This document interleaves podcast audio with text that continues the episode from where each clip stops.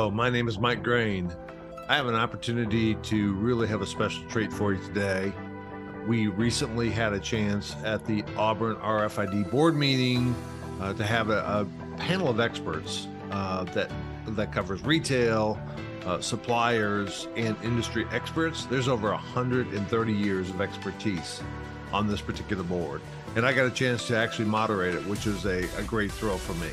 But you get to hear from research experts, practitioners who are both retailers and suppliers and industry experts talk about RFID today and the future of RFID at retail. Let's go ahead and join the podcast in progress. Thanks for taking the time. For those of you who don't know, my name is Mike Graen. Um, I've had the pleasure of, meet, of we, working with this group for the past 20 years in the RFID space. Um, what you have is a collection of industry experts.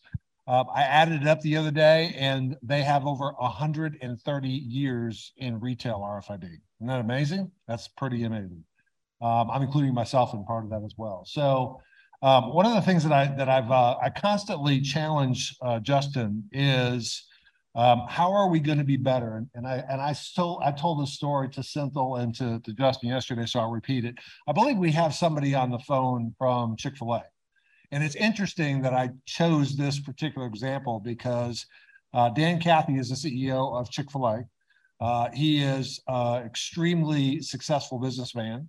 Uh, he probably doesn't have to work, but he enjoys it. And one of the things that he was sitting in a group of his, his team meeting, and Amy, I told you this little story this morning. He sat across his team meeting and they were all talking about, we got to get bigger. We got to expand. We got to do this. We got to do that. We got to do this. And finally, at the end of the meeting, I, I think he is a pretty quiet individual, but he literally slammed his hand down on the table and said, stop talking about getting big, bigger. We don't want to talk about getting bigger. It's like, we want to grow. Yeah, but that's not how we do it. We want to focus on getting better. And if we get better, our customers will force us to get bigger. So, in the spirit of challenging, one of the things we want to do is talk about where is RFID in retail today? Where is the roadmap? Because we've been talking, Dr. Hardgrave, about on hand accuracy for 20 years. There's a lot of other stuff we can do with RFID. So here's what I'm going to ask. Number one, we're going to go through about 45 minutes of me just asking them questions about where they see the future in retail. Number one. Number two, what I want you to do is think about yourselves as a customer for the, well, today we call it the RFID lab, whatever we're going to call it in the future what are the things the RFID lab needs to deliver to enable us to get to oops to get to the future? Does that make sense? We're going to do a little exercise after this. So 45 minutes of question and answer of me asking them questions. We will have a time where you can ask your question at the end. We get about 15 minutes for, for questions at the end, including the Zoom. And then we're going to do a little bit of a brainstorm exercise because I'm really working on doing a uh, strategy document for Justin about what does the roadmap look like and what help does this group need from them to do that. So let's go ahead and start out. Uh, start out with Brand Elverson. Just go ahead and uh, I believe you're all unmuted, so you can just talk. Uh, but go ahead and uh, uh, introduce yourself. Yeah, so Brand Elverston, 22 years with Walmart, retired in March of 17, been in the independent space ever since and we were having a chat at the table with Dr. Hardgrave that um, we can remember as far back as the Auto ID Center days in the late 90s with Kevin Ashton and Dr. Sarma at MIT. Um, and that it was probably a tipping point around 05 ish that the shrink visibility add on, because, you know, as we know, their, their roots were in supply chain heavily until about the mid 2000s. Um, so this is part of what I do, and so glad to be here and add some flavor on the shrink visibility piece. Awesome. So also served in the military. Thank yep. you for your service. Don't want to forget that. Yep. Uh, but basically 22 years with Walmart in asset protection. And he is one of been one of the biggest fans of the RFID technology when Myron and I were working in that space to figure out how do we leverage RFID technology and specifically the ID and RFID for the asset protection space. So great. Dr. Hardgrave. So from an RFID perspective, um, when Walmart announced in 2003 that they would, um, by two thousand five want their top one hundred suppliers to tag pallet and case. Um, that's, that's Walmart pulled me. I was already doing some work for Walmart at the time. I was a professor at the University of Arkansas. And so I've been working with RFID since uh, June of 2003 when Walmart first made that decision and um, continue to work in RFID in the, in the retail space and and then on the side um, run a business school and run a university or two. So That's classic. That's just classic. And I asked him at the table whether he was able to find a parking spot, so it's his building and everything, and he said, no, he was not able to find a parking No, spot. And I think that's just hilarious. You go to another university and suddenly, I'll bet you his car, your car gets towed. I bet really. Mr. Pat, Mr. Patton, you started this in twenty twenty-three roughly? That's Oh, tw- I'm sorry, two thousand and three. No, 2005. My bad. No, I was a grad student and uh, I uh, was his, I guess, first employee pretty much. Mhm. Uh, so I remember I walked in his office and uh, I needed a, a GA position. I was in engineering, he was for business. So uh, um, I remember I was still doing my master's and we were building this lab and it just kind of went from a conference room to a basement to a warehouse in about six months. And one day he said, like, man, this thing's getting out of control. We need somebody to run this place. And I was like, yeah, we do. This is a mess. and he said, well, I don't know where we're going to find somebody to do that. I was like, I don't either. That sounds like a sweet job. And uh, he, he gave me a Blackberry. And he's like, hey, you want to be the lab manager? And I was like, yeah, it's amazing. So uh, I had a job before I graduated and left university, which is ironic because I'm supposed to be helping all these kids go out there and get industry jobs. And everybody brings me their resume and asks me how to do job interviews. And I say, I have no idea. I've never done one. But, um, but um, I, I've been running the RFID lab for ever since 17 years. So how many of the current Auburn RFID lab students have heard that story before? Yeah, you too could run the lab one day, right? There is a, there is a you. Myron Burke. Uh, good afternoon, Myron Burke. Uh, I have a total of 26 years of experience in retail uh, with Walmart stores. Um, I started in high school. Um, that was a long time ago. um, about 20 years in RFID was in the first on-site lab and then an old television studio lab and then Bill Hardgrave labs and Justin's labs of various formats across multiple states. Um, it, has been an amazing learning curve. Uh, and the groups of people we've worked with from Department of Defense to NASA to some of the best academic minds in the world um, and technology developing minds as well.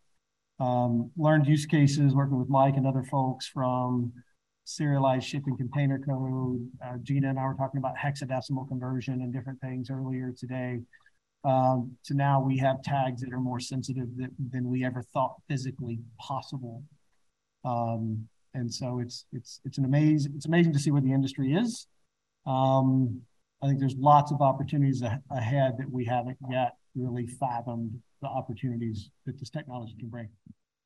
Awesome.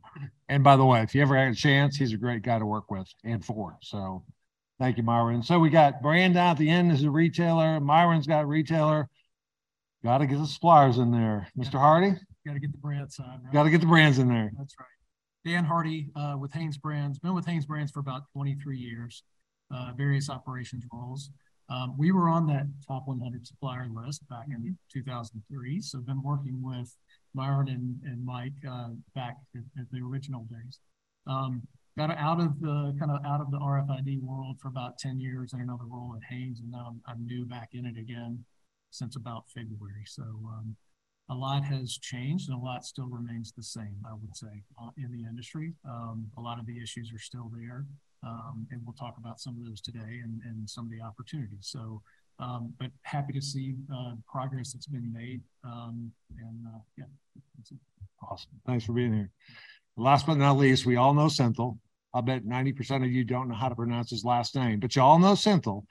And when you think about the RFID lab, one of the first things most people say is they say ARC.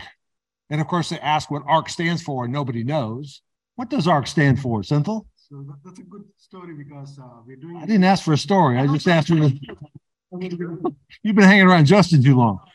we're doing an event at the university where you know, you know, uh, having an event where they want to announce the RFID lab, and uh, the ARC name came up. And uh, whenever you work in a university, they don't like acronyms. They want, you know, uh, expansions. So they kept insisting on what is ARC, you know, and we just kept saying it's just ARC. And, uh, you know, I think on the third try, we had to say, if you really want to use it, you know, call it Arkansas Radio Compliance or stay at ARC. And the university said, we'll just keep it ARC. So, So it, is it now Auburn radio compliance or is it still Arkansas? It's- All right, fair enough. All right, well, let's get into some of the questions. So incredible panel. Uh, I'm really excited to get into this. But again, remember the homework assignment is think about for the future, what are the things that we need the Auburn, whatever we're calling ourselves in the future, but right now the RFID lab to do to help unlock some of this stuff. So we're going to start with today, and I'll I'll start with Justin, which is how would you describe the utilization of RFID in retail today? Who's using it? What are they using it for, et cetera? Well, apparel is penetration in apparel is real high, as y'all all know. So, um, and that's going up. Um, I think a lot of the vertical retailers have uh, um, had a much easier time with getting going. And then uh, I think uh, even going into the multi brands, I think apparel is becoming a uh, uh, just table stakes. I think to get in the game, it was important before COVID when it came to inventory accuracy and out stock and replenishment. But I think now, especially with BOPIS and especially with all the pressure we have on uh, uh, labor operations in stores, I think it's it's kind of just makes sense. And and we're starting to see a push out beyond um, uh, apparel into these new product categories, which is crucial because uh, that takes us to the next step. This is kind of it's it's not just a gradual, you know, it goes out and tags everything in the store, which is what a lot of people thought when we initially went into RFID. But it, it's which categories make the most sense, which are the most advantaged, and then how do we step out, step out, step out into more. And uh, uh, it may not make sense everywhere. I don't think we're ever going to put an RFID tag on a watermelon. I doubt it. Uh, but um, I think that uh, at some point we're going to start seeing some of these uh, merge together with some of these other identification technology. So it's on a good trajectory right now for sure. So real specifically, you guys used to do a utilization study. Um, and I remember one stat a few years ago that said 70 of the top 100 global retailers are in some stage of RFID. Where is that now? Do you still see it continue to grow? And maybe that's a question for Dr. Hardgrave. We, we have, and you know, we we did that study for about seven years running, and, and we really reached that point, kind of almost a saturation point where we had moved down the adoption curve, and and that was, um, you know, pre-pandemic, we we were in that seventy percent had started somewhere on the adoption curve, right? Some further along than others. What we saw with the pandemic, though, was I mean, within within uh, three or four months after the pandemic shut everything down in March of 2020, we had, gosh, probably more retailers come to us in that next six months than we had in the previous few years. Be, because with everything shut down, we all knew inventory accuracy was a problem, but it really shined a huge light on the inventory accuracy issues that retailers had in the stores. Right? When you shut the stores down, the stores go dark and and you're trying to source from the store or the consumers are demanding buy online pick up in store as a way to do that. You've really got to know what you have. And so for those retailers who've kind of been on the sidelines who are who are just kind of getting started it really uh, escalated during that time yeah so that's a great segue to the impact of the global pandemic to the utilization of rfid for specifically omni-channel purposes I'm sure that put the entire industry into a tailspin. How fast can we get there because of that? So, speak a little bit about yeah. pre pre pandemic and then now post pandemic. Yeah, it, it, it you know again we talked about inventory accuracy and and either real retailers either failed to acknowledge they had an inventory accuracy issue or just chose to ignore that they had an inventory accuracy issue. But when when you're forced into sourcing from stores when the stores are dark or or allowing consumers to come in and pick up items through through BOPIS, and we'll talk more about that later, I'm sure. Um, it it just kind of highlight it just highlighted that issue, and many retailers just and, and, and maybe some of you in the room just could not execute during that time. Yet we saw retailers like Lululemon, who was all in, who executed perfectly during that time, whose sales actually started uh, increasing even with everything shut down and and it was because they they could continue executing and and those type of things then really highlighted the the the need for RFID to know what you have, where you have it, um, and uh, in what condition. I'll, I'll note one other thing that the pandemic did for us as well.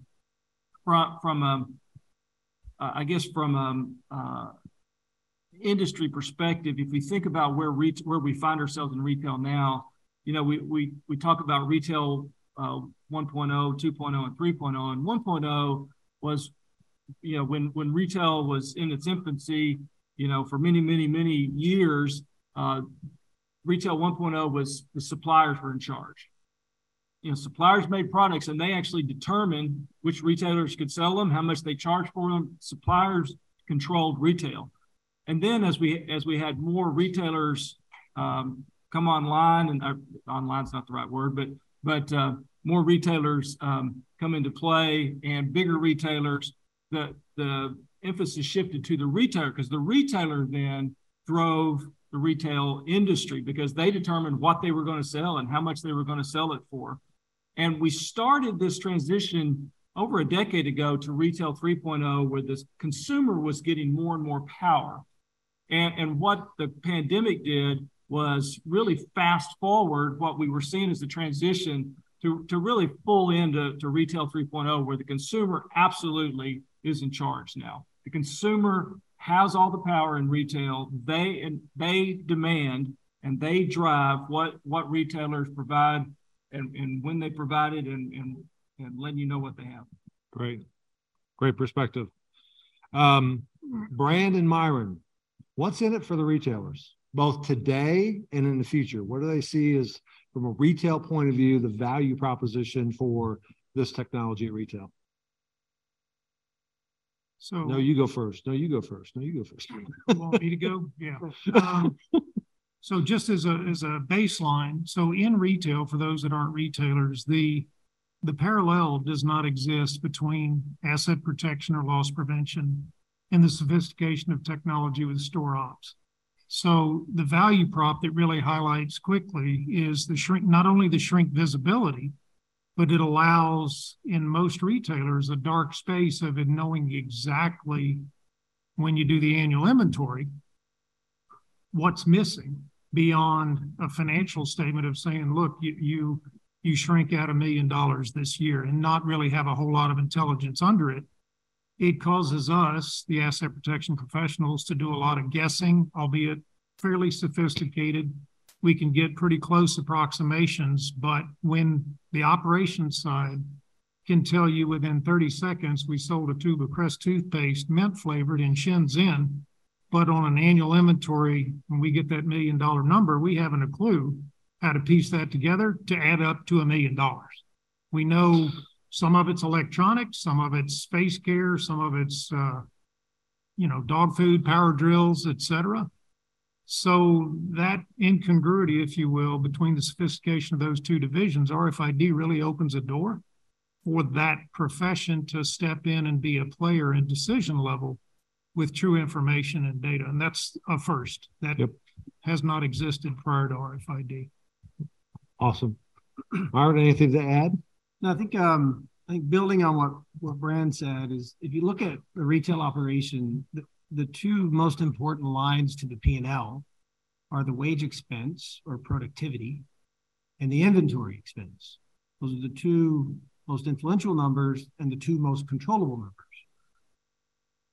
So if you can speed up the productivity of your workers by making sure they do tasks that matter, when I load stuff onto a truck, it's stuff that I need at a store. When it gets to the store, I know it's going to fit to the shelf we started it when I was at Walmart. We started an engineering innovation team where we started actually calculating what's the cost of pulling a box from the back room and then having to take it back to the sales floor. And when you do that 50 times a night in 4,000 stores times that number, which I can't disclose that number, um, you start sitting back in your chair and saying, we got to figure this out. So as you look at a world that's moving toward automation, and saying, how do I get automation systems for the capital expenditure to pay for itself if I'm sending it bad needs data? I'm sending it bad inventory data. I can't make that system more efficient than a person uh, to justify the capital expense. So you have this improvement in productivity, which improves the wage line, which helps you run a more profitable, better served business for the customers. And then on the other side, you're better leveraging your inventory, um, and you're actually able to separate what we call real shrink from fallacy shrink, process shrink. I thought there were 50 units of bread and there were 60. I miscounted because it was stacked in opposing directions. That's a 10 unit delta that shows up in that annual inventory that had nothing to do with someone walking out the front door or someone sticking it in their duffel bag. It had to do with an order of operations. And statistics, some of us were talking about statistics class earlier tonight, tells us that, you know, by rule of by rule, you're going to get one out of 10 out of average to be an error uh, of a human engagement.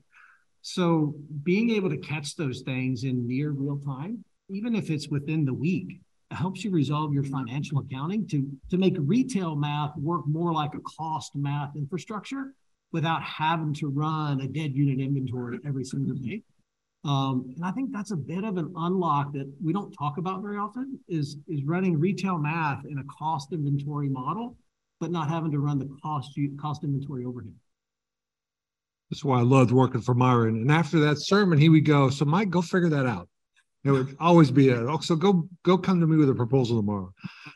Great. It's very true. Very true. And and man, if he had a whiteboard right now, he would be all scribbled up. What's it? Dan, brand owner. You've heard all of the retailer benefits. What are the what are the brand He's owners? been scribbling since we've been up. here. Has he been really? He's got his whiteboard.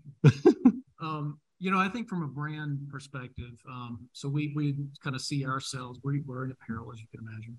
We kind of see ourselves as as a consumer packaged goods and highly in our innerwear businesses at least, very highly replenishable businesses, right? And so we are completely aligned with the retailers around the importance of OSA or on on shelf availability. Um, and so this is a major driver for that, not only because you know the, the the end consumer needs to know that the product is on shelf when they're actually in the retail store, but for buy online, pick up from store, and ship from store, and all, all of those things. Um, so we we actually have seen that benefit on on the the brand side. Uh, when we when we've seen our major retailers turn that on, not only did we see a true up in the inventory um, at the stores. Um, we saw that come through um, in in our you know in, in terms of uh, orders on our side to, to refill that inventory. And we see that kind of true up on a, on a weekly basis. So that's really that's really important. Um, what it does, we've always had these debates internally at Hanes since as long as I've been there about you know is a retailer carrying enough inventory to support our sales. And so our product marketing teams were always all over you know, we're not performing as well as we should be, and it's because of inventory. So this takes that away in, in a large, in, to a large degree, um, takes that off the table and brings you to kind of a level playing field from a from a sales standpoint. Um, there's another benefit that I think you know we've recognized at Hanes. I don't think we talk enough about, and this is about the whole demand variability or volatility. Do you have that slide that I put in the deck? Yeah, go to slide uh, 31 for me. It's the graph slide. Supply chain graph slide. Go ahead and keep talking while you bring that so, up. you know, we when we went to go talk to our um, retail partners, uh, planning and replenishment teams, we would always pull out the slide. So we we have a very kind of steady POS rate. You know, if you look at the if you look at POS of our inventory or POS of our products at store, again, highly replenishable fairly predictable. That's the dotted line that you see on the in the middle of the page. We can predict that. If you look at a year over year of that same line, it would look fairly similar. So the folks in the back, what is the red line triangles versus the squares? The red lines are point of sale. Yeah, the red lines are our POS and store sales. Okay. Okay.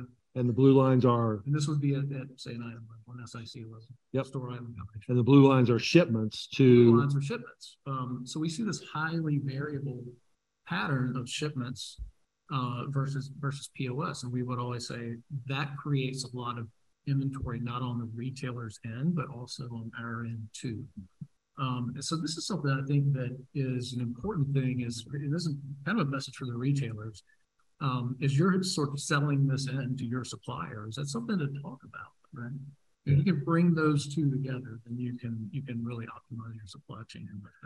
Yeah, and by the way, if those are your shipments, what is that back all the way to your raw material suppliers? What's their bullwhip? That's the term for it. That what's their bullwhip effect? So great point. So if you get the accuracy at the store right, you know how much you have and you know how much you're selling, That's right. factoring that back throughout the supply chain is a very big opportunity. Certainly, that's not the only component Right. of it, but it is probably a third of it at least, right? Awesome. Senthil? We've been talking about this RFID for apparel for a long time. And we have seen big retailers like Walmart publicly announce they want to get into the automotive tires and the automotive batteries and the electronics and the sporting goods and the hunting and fishing supplies and homes, et cetera. Where is this thing going? What are you, what are you seeing? Because you're the ones that is being asked for the ARC specs to be able to make this work. What are you seeing from a roadmap perspective from a category expansion? Um, I think what I think COVID did was it basically, you know, shined a light on the problems that we have in retail, and it showed that all the inventory accuracy problems that we are talking about is not only specific to apparel; it sort of exists in pretty much every other department or category that we sell, and in some cases much worse than apparel. Um, so I think there is a broad set of interest in lighting up the whole store, pretty much, right, from a general merchandise standpoint. Uh, but if we look at at an industry level, I think where we are seeing the next wave of adoption coming from is uh, definitely sporting goods uh, is an area where I think it's following right after apparel. Uh, entertainment, which is toys and electronics, uh, we're seeing a lot of interest both from the retailers and in some cases even the suppliers. Um, home and home improvement uh, has been uh, something that a few retailers have explored for quite some time, but I think uh, that's getting a lot of traction. Um, and then, yeah, pretty much automotive, health and beauty uh, is all pulling up. I think it took us probably like 10 years to get to where we were in apparel. I think we're at probably 30 to 40% uh, with the whole apparel market. Um, I don't think it will take that long for all these categories. Awesome. So if it's a good idea in apparel, it's a good idea in other categories as well, right? so here, here's a big uh, question that I hear all the time, and I have an answer for it, but I love to hear from your point of view. Yeah, but I really can't do that because there's an RFID chip shortage. I don't think there's chip capacity to meet the needs. So should we really be moving forward? Your reaction, and Justin as well, but Senthil and Justin, your reaction uh, to that statement. I think we have you know enough people in the room that uh, can give better answer than me. uh, uh, but uh, if I had to you know give a general feedback, I think that's probably something that we talked almost daily. Um, you know, early in 2022 and a whole lot in 2021 uh, when we were talking about expansion. Um, that has come down a lot. It's not, um, at least for the people that are rolling out and sourcing tags. The, well, hang on, the, co- the concern has gone down a lot or the capacity has gone down? a lot? The concern, I just want to clarify. Exactly. So, uh, and that's the direct feedback we get, right? So when uh, suppliers reach out to, when retailers reach out to their suppliers and say, you need to tag, and, you know, they need to be able to source tags and put it on their products. So was probably uh, one of the most discussed topics. Um, so it's definitely uh, the number of concerns we are hearing from the suppliers is coming down, which means they are able to source that. And uh, based on what's going on on the industry side, um, it looks like things are getting a lot better. So I think in 2023, things should get almost back to normal based on what seeing. But, Okay. So there was a check step in some of these big retailer expansions to let's do a tag capacity check before we go do a big launch. Are you still providing that level of guidance at least until 2023? we still try to provide visibility at an industry level to our technology providers. Yeah. right? Because uh, there's a lot of stuff that is happening, you know, in a lot of places and it happens in silos. So, um, and Justin does a lot of that, which is sort of providing industry level guidance so that the technology providers can be ready to support these industries when they come in. We, we Perfect. don't we don't know. Like the market grows, right? So we had about 50% growth from 2021 to 2022. And we're looking at almost 100% growth, I think, again, going into this year in terms of capacity and volume. And we're at this weird phase where we're growing real quickly, but we're still small enough where somebody could start a new project and and and knock a pretty big chunk out of that. I mean, Yep. there's some you know, five to 10 billion unit projects out there. So it's one of the things I think we do real well, and I'm glad y'all are all here for this, is is figuring out what those unknown projects are and putting those in the in the mix so that they don't surprise anybody without breaking any NDAs or or anything like that. So, so yeah. add a point to that. Sure. Because I think we're we're talking about inventory management and inventory improvement and accuracy and, and all of that stems from a demand and a forecast. And, and I'm just going to lean back on Dan here in the slide he had up there a while ago. I don't think you have to go back to it, but if if we don't know as an industry that somebody's going to pump two billion tags out of the market and it's it just happens, it's no different in this industry than it is in the retail industry. So if companies aren't talking to the university or to supplier groups about what they're going to do, there's not really a, a big competitive advantage in having RFID or not having RFID. You actually improve your advantage to your customers, but I don't know that you take something away from somebody else. Um, we could make the RFID tag inlay business just as bad as the retail underwear business was at some point because we're not sharing good forecast information. Mm. And so I think there's just a there's a lesson to learn within the project here that we got to be better stewards for the industry and, and not turn around and chastise an inlay company or a Siller, an IC company because they didn't know because we didn't tell anybody we were going to pull two billion tags on the market. Um, yep. You know, and yeah. it's kind of the devil's in the details there, but it would be really ironic for us to do that to ourselves when we're trying to solve that very problem. Yep, great point. All right, I'm gonna switch gears away from category, uh, and, and, I'm lo- I'm looking for a very quick soundbite. Future roadmap of business use. We've been talking about RFID to improve accuracy for 25 years, Jonathan. Really, I mean same thing over and over again there are more unlocks than just improving uh, inventory accuracy. And Dr. Hardgrave will tell you that's the basis to enter. But the first one I want to talk about is this triangle. This is just my rendition of what some of the use cases are. The second one, Dr. Hardgrave, is BOPIS and a brand new term that you taught me the other day, I'd never heard before, ROPIS. Talk to us about the unlock that RFID plays in the omni-channel world. So the, the when we talk about being omni-channel and and as far back as 2018, 80% of retailers thought they were omni-channel and, and they're not. They're not even close.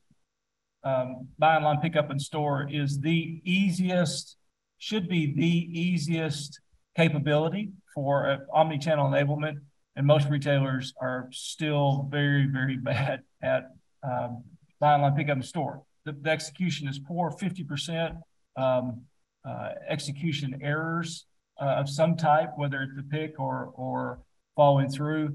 Um, only about 35% of retailers actually show their inventory levels on on uh, when you go in to, to, do that. But but kind of the hidden one here is the, and and that's the research on research online, buy in store, research online, pick up in store. That's that's the one that most retailers don't have any visibility to it, and 74% of consumers now and, and think about yourself as a consumer. If you're going to the store, 74% of the consumers now, uh, at some point during their shopping year, will go online to see if you have the product. They don't they don't reserve it, they don't buy it, they don't have, but they go online, see if you have it, and then they go to the store from there. And if you don't have it, if you don't show them online that you have it in stock, you, you've missed out on a sale and you've missed out on getting that person in the store which right now about 25% attachment sales when you get somebody into the store who, who looked online. That's that's again, that's kind of a simple use case. And so you're talking about future ones.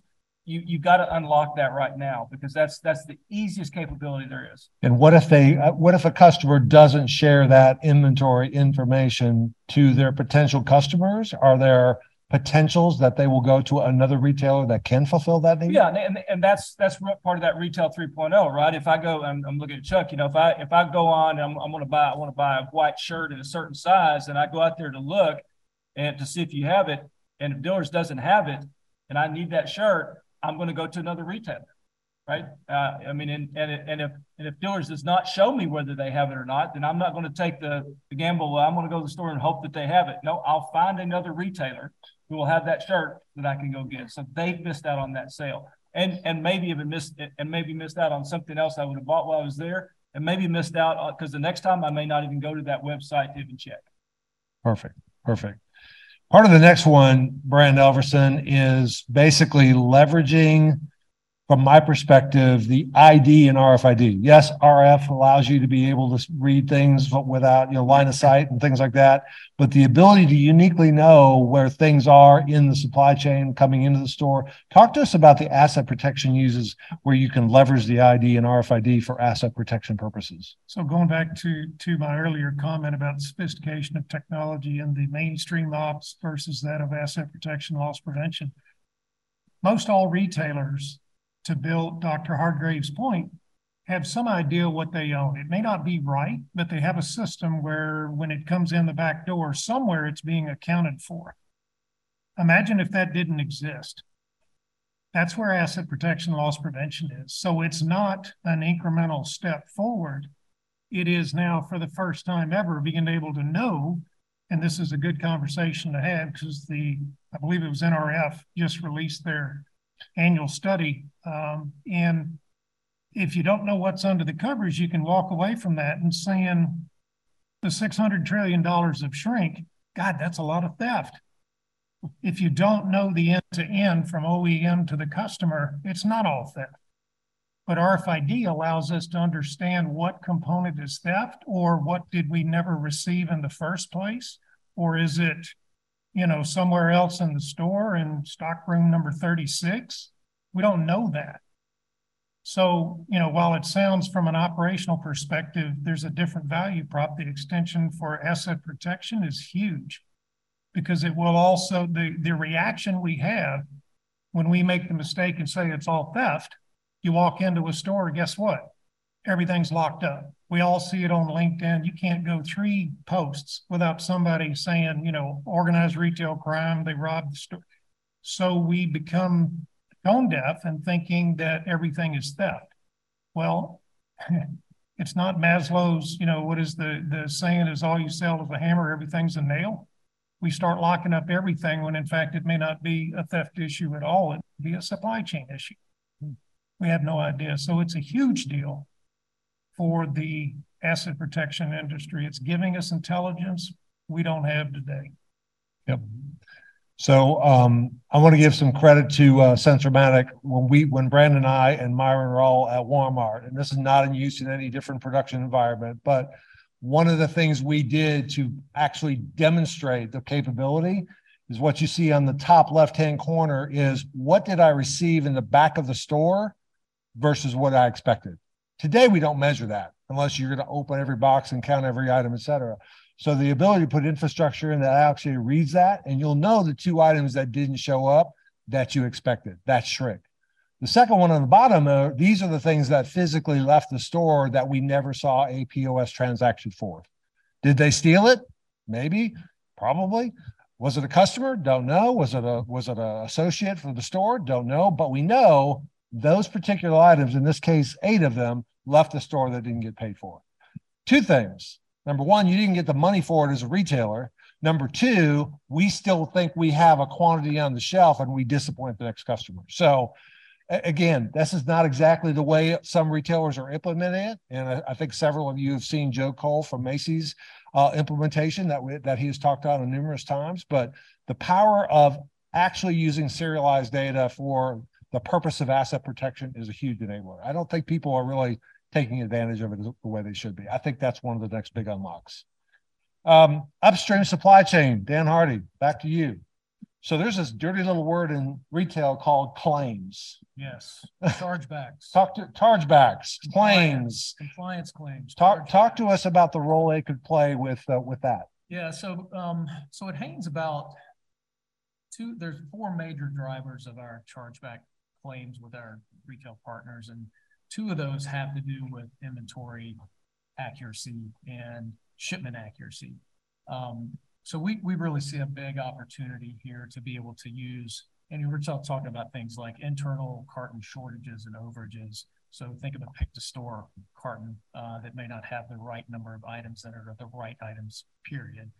Um, the other side of that is carton shortages and overages. So we say we ship hundred cartons, the retailer says they received ninety-eight. And so, but if you think about our compliance claims, it's about a third. That, that, those two factors are about a third of our total compliance claims. The cash flow implications are even bigger though. It, it, those two accommodate for about 60 to 65% of the cash flow tie up of these claims as we try to negotiate with the retailer. So all sets up to be a, a very nice um, way to, to try to try to validate those outbound shipments, validate inventory um, from our internal supply chain. And that's really kind of the long-term vision that we see is if you can push that back into the supply chain, into your manufacturing plant, then you can start to automate things in your distribution center. So we got to start at the end and work backwards from there. Yep. Absolutely correct. All right. Another big opportunity. Um, so we talked category expansion with Senthil. I'm going to put Justin on the spot. When you first opened the lab back in 2005 ish or so, I'm not sure what year it was. One of the things you had was a dressing room or a changing room to mock up what a potential customer experience could look like. I haven't seen RFID used a whole lot in retail. So, talk to us about what you think the future is in terms of leveraging that RFID information for, from a consumer engagement or customer engagement perspective. We time is well overdue. You know, Lauren's here somewhere. We've been working on this for a long time with her team, but there's not a lot of data that goes into customer experience with respect to store operations. So, for example, we were dealing with a chain, national chain, um, upscale uh, apparel, a vertical. They have you know thousands of stores across the U.S. And we asked them, um, what percentage of your customers use the dressing room? And they're like, that's a great question.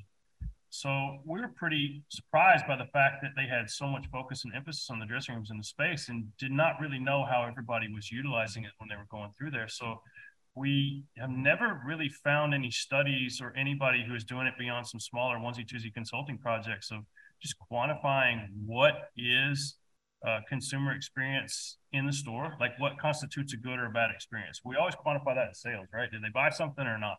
So um, we don't really know what they do a lot of times when they go through there. And we're starting to see a big push from retail in terms of changing the model or changing the format. So you think, see things like uh, we'll hear people talk about dark stores, or you'll hear people talk about uh, uh, the, the go stores with the just walk out technology and things like that as well. So there's a lot of stuff that's that's changing the customer experience, but we don't really know, you know, what's sticking and what's not. Um, Lauren recently went out there and looked at a whole bunch of uh, stores that had kind of been in the headlines for the last five or six years for new store formats and new store models. And a lot of them, when we went back to check on them, had switched back to the traditional models. So, what didn't work and why? We don't know. So, the key, though, we feel like is we need to be able to more minutely monitor and locate the inventory in the store. I think it's following the inventory and not necessarily the customers as they go through there and then trying to figure out what they're responding to and what they're not responding to. The crazy thing about like, you know, you look at those Amazon just walk out stores and they're pretty awesome, right? But like from a customer experience perspective, there's very little change in that from a traditional retail store. The only difference is when you go, yeah, the checkout. So when you walk in the store, you actually add stuff because you have to check in. And then when you leave, you just walk through instead of taking the stuff out of your basket and checking out. But the entire rest of the shopping experience is the same. But from a customer's perspective, that's a full, they walk in, oh, look at these videos. It's amazing. This is like the future. So it doesn't take much, I think, to uh, uh, really shift the customer's mindset in stores. But we have a hard time um, um, quantifying that in a way that makes it sticky when it comes to implementing. Because in reality, they just redistributed the checkout experience. Right. They moved it to the front, right? Yeah. But that little shift was a big, big difference. Yeah. Yep. All right, I have one more question. I'm just going to get ready for you. So if you have a question, kind of be thinking of it, raise your hand. We'll have two mics going. The last question, probably for Senthil and Myron and Justin. There's other technologies out there, computer vision, Wiliot, Bluetooth, augmented reality, you name it, that a lot of people are looking at as potential competing solutions to our current RFID technology. Talk to us of whether you think they're really competing technologies or whether they're completing technologies. Did you say competing or completing? Competing or completing? Good. Are they going to work together or is one replace the other? Since I'm, uh, Just, since I'm talking on asking you a clarifying question, I would sort of step out on a limb and say they're complementing technologies. Um, I think we, I think we have to remove the term this versus that when we're talking Mhm. about technology solutions from our vocabulary as we think about being retail innovators in the future. Um, there's no more silver, silver bullet, so to speak. Retail's gotten incredibly more complicated uh, from the supply chain and sourcing all the way through to the post, post-sale customer experience. Um, and I'll just kind of tie a couple of things together here that I think are critical to that. I'm a big fan of understanding the state and status of assets in a business, whether it's a capitalized asset that we own, like a server or something that's really expensive, and I need to get so much life out of. I need to know where that is and make sure some guy doesn't come in as a maintenance and unplug one and take it out and, and walk out with an extra twenty thousand bucks in his pocket uh, for the black market. I also need to know where all of the inventory is and what's the state of that? Is it a display, meaning it's a do not inventory item, but I've paid for it, so I've got to write that off. So I want to keep it as long as I can. Is it something that's been claimed and returned? Um, is it one that I've paid for or not paid for? And RFID gives you that visibility. But I think there's things that RFID, RFID doesn't do well in the UHF spectrum. It's it's not a great post-sale customer support experience at home. I think your NFC Bluetooth stuff is going to be very valuable in that space. Um, I, I just spent two years leading a computer vision company, and there's things that computer vision can do faster than RFID, but it doesn't count well because it doesn't know if I counted that one already or not in a different aisleway or moving around. So I think this concept that Justin used earlier has been a big word of mine of sensor fusion that's coupling, um, Mike's going to have flashbacks here on these things, that's coupling state and status with fixed architecture. Say I can create a virtual basket that moves around the store, and as I aggregate things together, I don't need to know who's pushing it at the time. I can know those things are together and then tie that transaction to a credit card or a debit card or all types of things at the end for loyalty and things. Uh, but I can also track the life of that asset and the lifetime value of a customer and start stitching all this stuff together uh, in really unique ways. Um, and, and having those sensor fusion items work together takes pressure off of one single failure point. Um, and, and we have to do that across our businesses as well. Awesome. Justin and Senthil, any other bills And I think from Professors Burks? Yeah, I mean, I think what I'll say after what Myron said is, it really depends upon the perspective you have to the project. If you think of that project as an RFID project or a BLE project, then they become competing.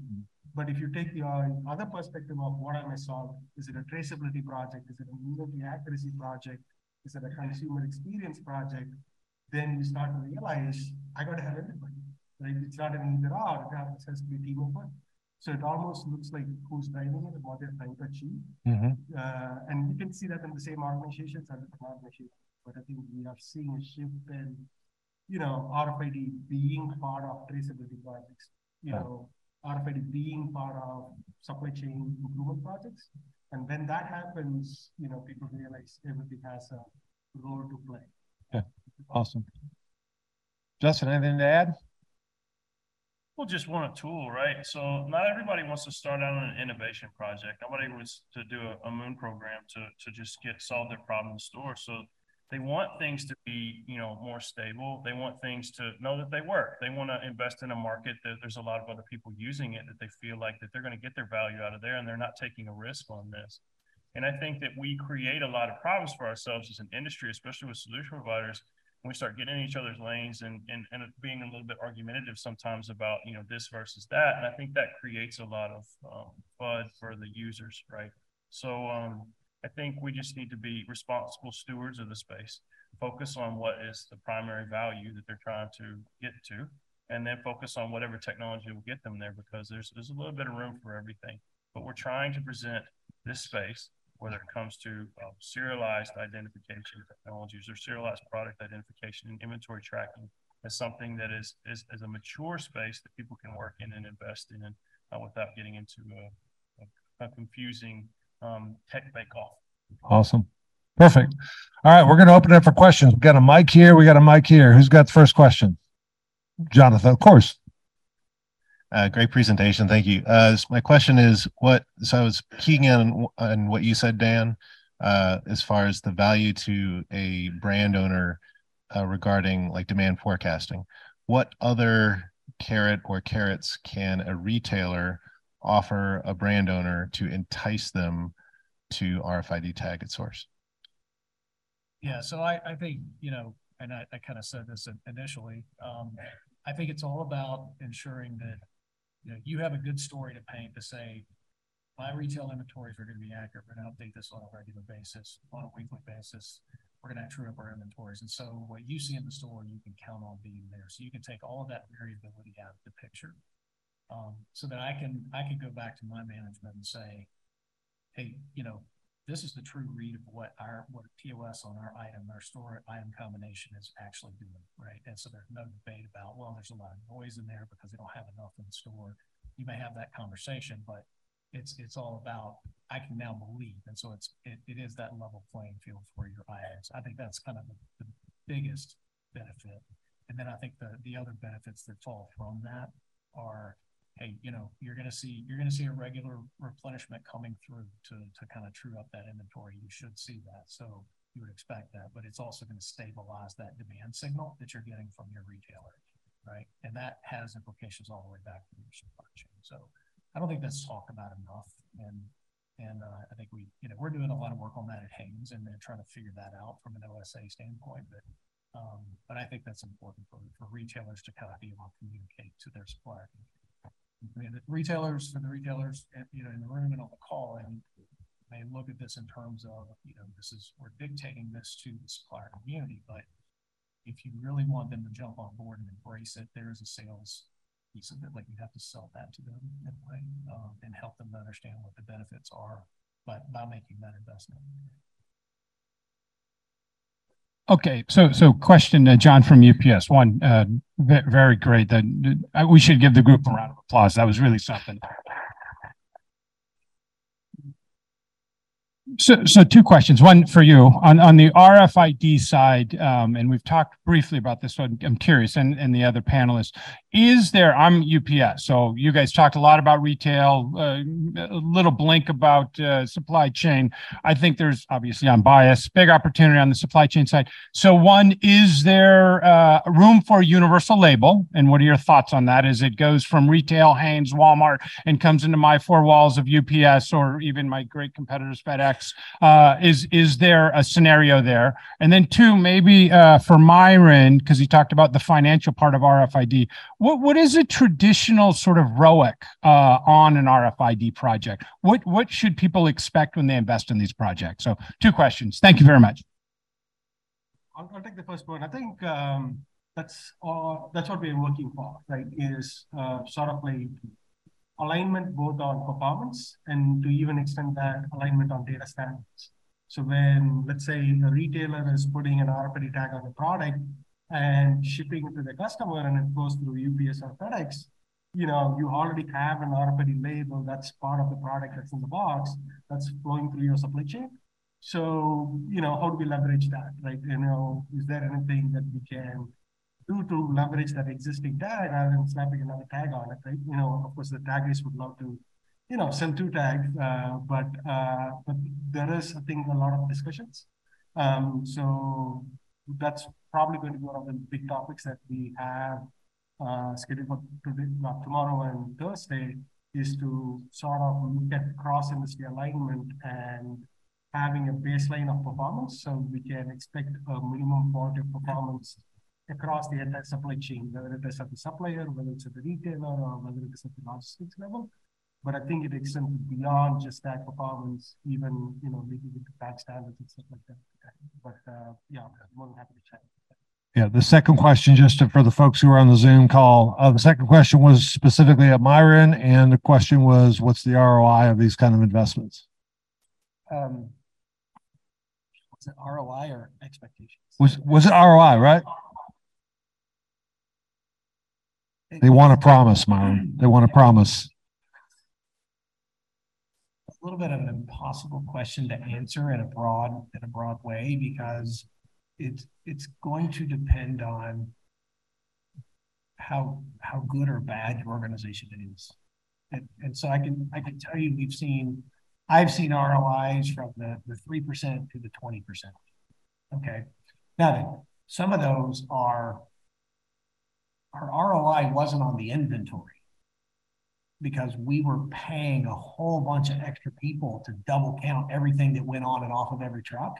The ROI was you could cut a thousand people out of your head count because you don't need to count everything twice anymore. So it's a very different ROI model because nobody wants to talk about an attrition model in an ROI discussion.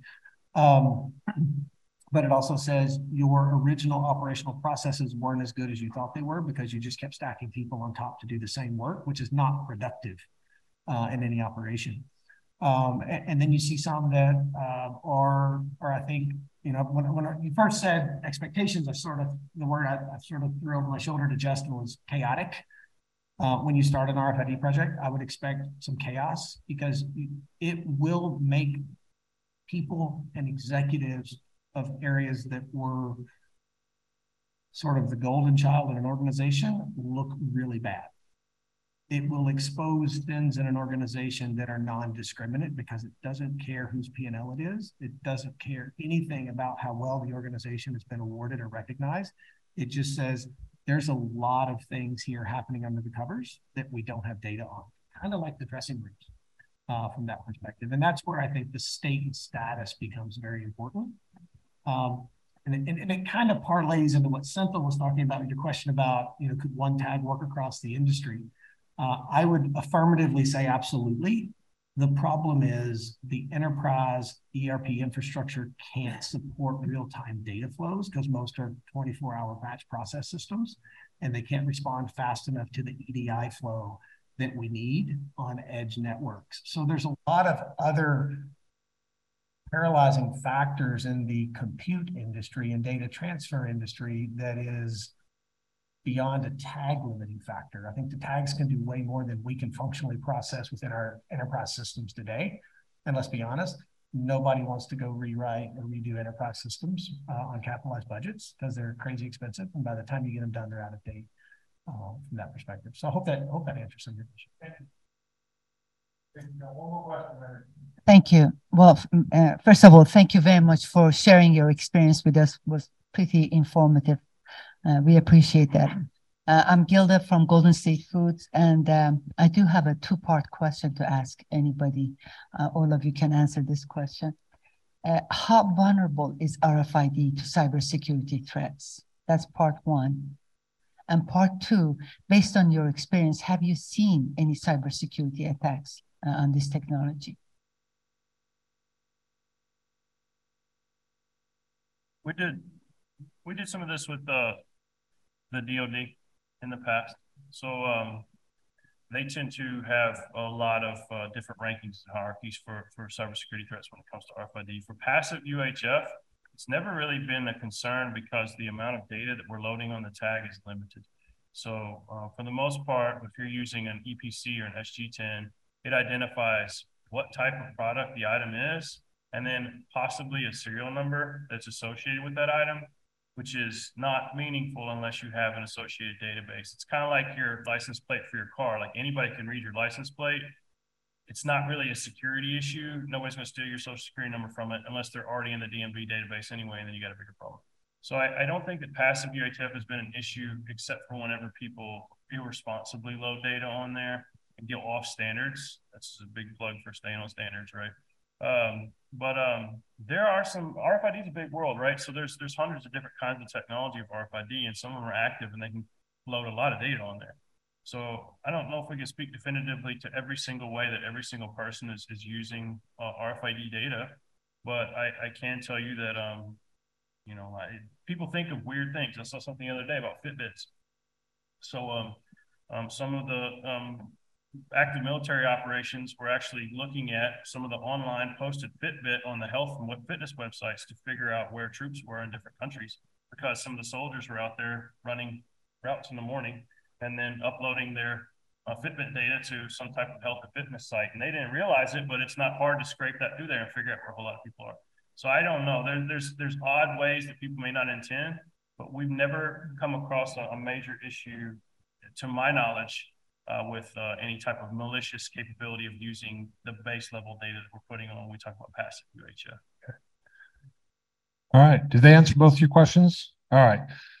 two logistical things. First and foremost, you you guys stay here, but we want to appreciate you and thank you for 130 years of experience in this space. Well, I hope you enjoyed that podcast with all of the experts in RFID and retail. Again, some incredible uh, thoughts and perspectives from where we are today, as well as where we're going in the future from an industry perspective. Next podcast, we're going to be focusing on computer vision and product recognition. Whether you have a shelf scanning robot or a fixed camera in a store, or even just people who are collecting in store conditions with their cell phones, the ability to take that information and turn it into what are the on shelf availability issues on the shelf, all that's driven by computer vision and product recognition software. So I've got four individual companies that are going to be spending some time looking at how this particular software can be used to deliver on shelf availability issues. Join me then.